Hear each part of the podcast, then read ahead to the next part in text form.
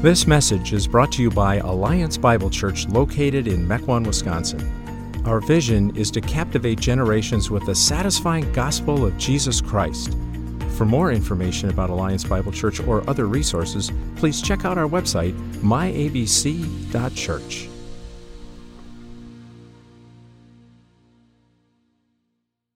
But the angel said to them, Do not be afraid. I bring you good news that will cause great joy for all the people. Today, in the town of David, a Savior has been born to you. He's the Messiah, the Lord. This will be a sign to you. You will find a baby wrapped in cloths and lying in a manger. Suddenly, a great company of the heavenly host appeared with the angel, praising God and saying, Glory to God in the highest heaven, and on earth, peace to those on whom his favor rests. Of all the passages of Scripture read at Christmas, this has to be the most famous, the most familiar. And of all the individual Bible verses out there about Christmas, this has to be the most famous verse. Verse 14 Glory to God in the highest heaven, and on earth, peace to those on whom his favor rests. And in the most famous verse, so the most famous passage, there's the most famous Christmas word peace. What's Christmas all about? You see it all the time on Christmas cards. I've got them in my house. If I look hard enough, I'll find them in yours. Peace. Peace on earth. And every Christmas, everybody seems to make a, make a beeline for this passage. Christmas is about peace on earth. It's amazing. Everybody seems to know that. But what is this peace? When Jesus was born, he was born to bring this peace. That's what the angels are saying. But what is it? What did he come to bring? Now, Christmas time, I've noticed devotional sermons, talks, other things are designed mostly for the emotions. I do this too, but most people seem to do it. Others seem to do it as well. If, if you have to deliver some kind of talk or Christmas message, you choose certain words that are evocative of feelings, they create a mood. My objective today is not to create a mood but to be clear. I want to be clear. What do these verses mean? When the gospel writer Luke decided he wanted to tell us about this story, how did he understand it? How did Jesus himself understand his own peace purpose in coming into the world? What is the peace on earth Jesus was born to bring? Now, I think if we're absolutely clear, here's what we're going to find we're going to find that this truth is a bit uncomfortable. So I'm going to let Jimmy Stewart and It's a Wonderful Life, and Will Ferrell and the Cotton Headed Ninny Muggins, and Kay Jewelers and Lexus give you all the warm fuzzies that you want this year. I'm just going to try to be clear. So if we're after clarity, you always have to start with what something isn't. So let's think about it. Peace on earth, what it isn't. First, peace on earth isn't political or international peace. The peace on earth that Jesus was born to bring is not political or international peace.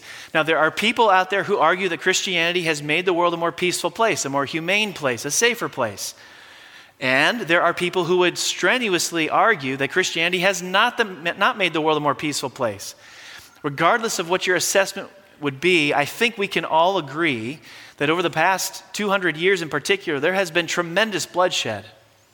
There have been, there have been wars everywhere. The bloodshed during the 20th century and wars alone was worse than all the other centuries combined.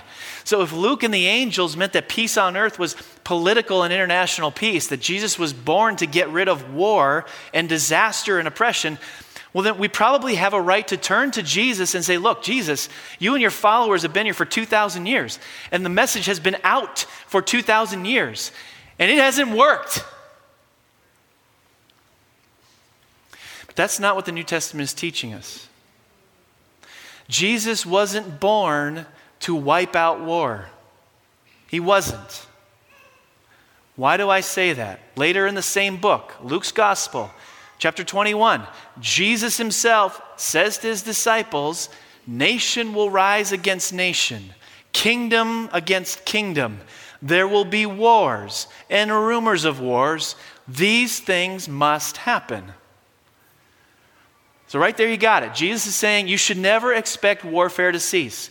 In fact, he's saying something quite contrary to that. He says you can expect things to get worse. Don't expect international peace. Don't expect political peace. Don't expect world peace to be the result of my birth. Now, that doesn't mean Christians don't work for peace. It doesn't mean Christians don't work for peace between individuals and nations. Jesus says, Blessed are the peacemakers. Jesus says Christians work to make peace. But what we see here is that the peace on earth that the angels are talking about, the angels are announcing that Luke is deciding to record for us, is not primarily political or international peace. Jesus says, never expect that. So many people have heard that, they've realized that, and they've been disappointed. Disappointed that Christ's coming hasn't got rid of war, and they have said to themselves, okay, well, maybe it's not political peace. Maybe it's not international peace. Maybe the peace that Jesus came to bring is, is spiritual peace. And what they mean by that usually is that Jesus Christ comes to give you an internal equilibrium, a perfect poise, a, a placidity of spirit. If we have Jesus' peace, we have that kind of peace, then we'll be able to get along and we'll be able to face the world. It's not political peace, it's not international peace, but it's a, a psychological peace or an internal peace.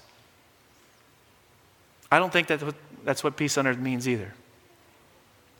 Again, later in the same book, and frankly, I don't know why this passage isn't read every Christmas. Later in the same book, Luke's Gospel, I don't know why this passage is not read every Christmas. This is what Jesus said I have come to bring fire on the earth. I don't know why I don't read that one. We don't read that one. Jesus said, Do you think I came to bring peace on earth? No. I tell you, but division. They will be divided father against son, son against father, mother against daughter, daughter against mother. Jesus says, if I come into your life, there's going to be disturbance. You're not going to have this wonderful placidity all the time. You're going to find that people you used to get along with, you won't get along with anymore. Father against son, mother against daughter. There'll be conflict. I came to bring fire on the earth. There will be people mad at you. There will be disturbance. In fact, you'll have to say things that make people upset. Now, let me be clear. Doesn't the Bible say there's an internal peace that Christianity brings? Doesn't the Apostle Paul say the peace of God, which transcends all understanding, will guard your hearts and minds? Of course. But Jesus is saying that that peace is going to be a relative peace. It's going to be subject to ebbs and flows. Because when Jesus breaks into your life, there's going to be a tremendous amount of disturbance and conflict. When Jesus Christ comes into your life, things get messy. That's what he's saying. So, the peace on earth Jesus is talking about is not psychological peace, it's not internal peace. But the text does say Jesus came to bring peace on earth. That's what it says. It's concrete. This is not pie in the sky kind of stuff. This is something you get now, here on earth. Well, then, what is it? What is the peace on earth? Now, surely some of you who read it in the New International Version, something didn't click for you because it reads, And on earth, peace to those on whom his favor rests. Now, you think, well, wait a minute. Now, growing up, I remember it saying, Peace on earth, goodwill toward men. Isn't that what you always heard? That's the way it goes in Charlie Brown. I'm sure they've got it right. Well, that translation comes from the King James translation. Now, my gift to you this Christmas is a Greek lesson. Merry Christmas and Happy New Year. Virtually all translators today acknowledge the translators of the King James Version in the 1600s took that Greek word translated goodwill and translated it as an accusative rather than a genitive. I won't get into that right now. You're welcome. But what it means is that instead of being translated goodwill toward men, it should be translated peace toward men to whom God has goodwill, peace towards those on whom his favor rests. Here's what it's saying, bottom line it's saying there was ill will. There was ill will. And now, with some people, there is goodwill. And what Luke is getting at, what the angels are getting at, the peace that we're talking about here is not a peace between human beings or a peace within us, it's a peace between God and us. Let me put it in a way that's simple, profound, and you'll remember it. Hark the herald angels sing. We just sang it. Great hymn, Charles Wesley. Beautiful line. Peace on earth and mercy mild, God and sinners reconciled. There it is. There it is. God and sinners reconciled. What is the peace on earth? It's God and sinners at war, now at peace, reconciled. That's the peace you really need. And this peace is absolute, objective, perfect, not subject to degrees, not subject to ebbing and flowing. And it's something you have to receive on earth. You can't receive it later. It's peace on earth. You have to receive it on earth. You can't receive it later. Let me show you a couple verses that talk about this. Colossians 1. Look at this. Once you, that's you, that's me, you were alienated from God and were enemies in your minds because of your evil behavior. But now he has reconciled you by Christ's physical body through death to present you holy in his sight, without blemish, and free from accusation. Do you see it? This is peace with God now on earth. It's not subject to degrees, without blemish. You can't get any more blemish free than without blemish. Here's another one Romans 5. Therefore, since we've been justified through faith, we have what? Peace with God through our Lord Jesus Christ. We have peace with God. When? Now on earth. This peace with God is absolute, objective, and perfect. And it's something you have to receive on earth because you can't receive it later. So let me pause briefly and ask the obvious question Are you and God at peace? Have you been reconciled to God? How do you receive this peace? It's the best question you could ask. How do you have peace with God? Listen, the real secret, very simple. The real secret to having peace with God is you've got to admit you're at war. The real secret to having peace with God is you've got to admit that you're at war. You've got to admit that you're at war with God. And if you've never admitted that, chances are you don't have peace with God. You don't have Christmas peace. The peace that Luke and the angels are talking about. Let's think about a principle here for a minute. Principle is you can only genuinely receive a gift if you admit you need it. Okay? You can only genuinely receive a gift if you admit you need it. In other words, if you're having trouble gaining weight, wait for it. If you're having trouble gaining weight and you're eating like crazy, you're trying to gain weight, you need to gain weight, you can't gain weight. Somebody gives you a Christmas present, you open it up, it's a huge book on dieting. What do you do with it? You put it back in the box and you think to yourself, I don't need this. Or if you have a full head of hair and you open up a, a, Christmas present on Christmas morning and it's Rogaine. What do you do? You put it back in the box. You say, I don't need this. On Christmas, Jesus brings the gift of peace with God. But in order for you to genuinely receive it, you have to admit you need it. You have to admit you're at war with God. Now, the reason most people don't have peace with God is because they don't realize they're at war. You might be sitting here today and I'm talking about this stuff and you're wondering, I don't think I'm at war with God. Listen to this Romans chapter 8, verse 7.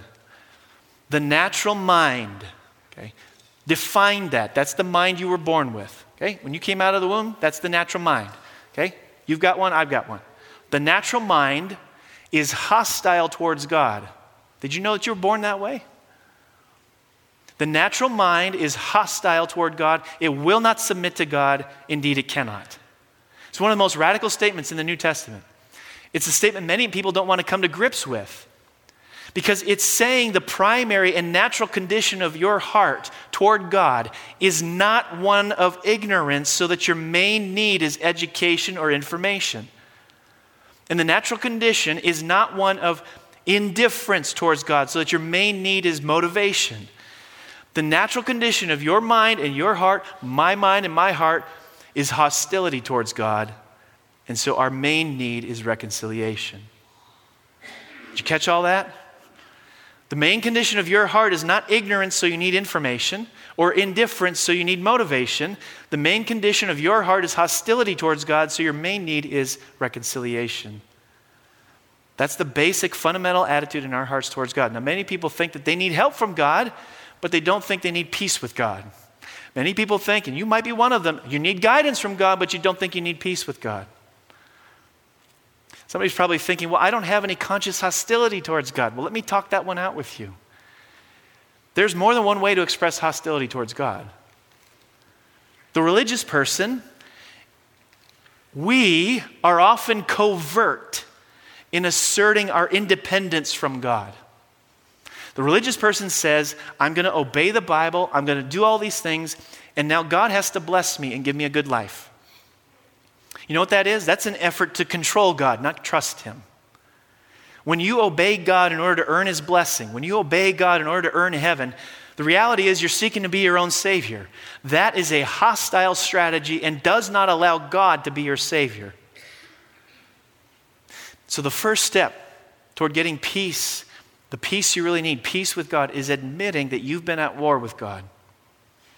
Have you ever admitted that to Him? Have you ever admitted that to Him? Second step towards peace with God is turning from the things that characterize the war. Think about warfare in marriage for a minute. None of us have ever been there, right? Warfare in marriage. What do you have to do to reconcile that? Well, there needs to be an admission of war. Somebody's got to say, look, things aren't right between us. Somebody's got to come out and say it. Things aren't right. Something's off. Something's not right here. Second, there has to be a turning away from the things that caused the war in the first place. Now, one way you do that, one way you admit that to God, turning away from the things that caused the war in the first place, one way to do that is to say to God, not only have I done bad things, but even the good things I have done have been done to be my own Savior and to assert my independence from my Creator and Redeemer. That is, the good things I have done have been done to put God in my debt so He'll bless me and take me to heaven one day. That's warfare. You have to turn from it. It's asserting your independence. You have to turn from it. So you turn from it and you say, God, hmm, if even my good deeds have been done to assert my independence from you in order to be my own Savior, then the only way I can be saved, rationally, the only way I can be saved is by sheer grace. That's it. If even the good things I have done have been done to put you in my debt, in order to get you to take me to heaven one day, and you see that as warfare, then what hope is there for me? Except to come to the end of yourself and say, the only way is by sheer grace. The movie Get Low uh, is a story set in the 1930s. It's about a Tennessee hermit, Felix Bush who's played by Robert Duvall. Um, he threw his own funeral party while he was still alive. And in a particular poignant scene, Felix visits a local minister, the Reverend Gus Horton. requesting the pastor's help to arrange his funeral. Walks into the church and he sets down a wad of cash in front of the pastor. And Felix declares, It's time for me to get low. When the pastor asks him what he means by that, Felix replies, Down to business. I need a funeral. When the pastor asks who the funeral's for, Felix says, Me. Understandably, Reverend Horton's a bit bewildered by the request, but Felix presses it further. He says, Well, what would you say about me? Oh, eulogy. Huh. Pastor says, Well, I don't know. Uh, what would you want me to say? say what you would say to my face right now. That was Felix's answer. Pastor says, Mr. Bush, I don't know much about you. I've heard stories, but what stories? Felix demands. Stories, you know, people talk. What kind of stories? Felix insists. Well, sir, the Reverend answers, my mother used to say gossip is the devil's radio. What matters is when you come to the end of your life that you're ready for the next one. Now, do you have peace with God, sir? That was his question. Felix's answer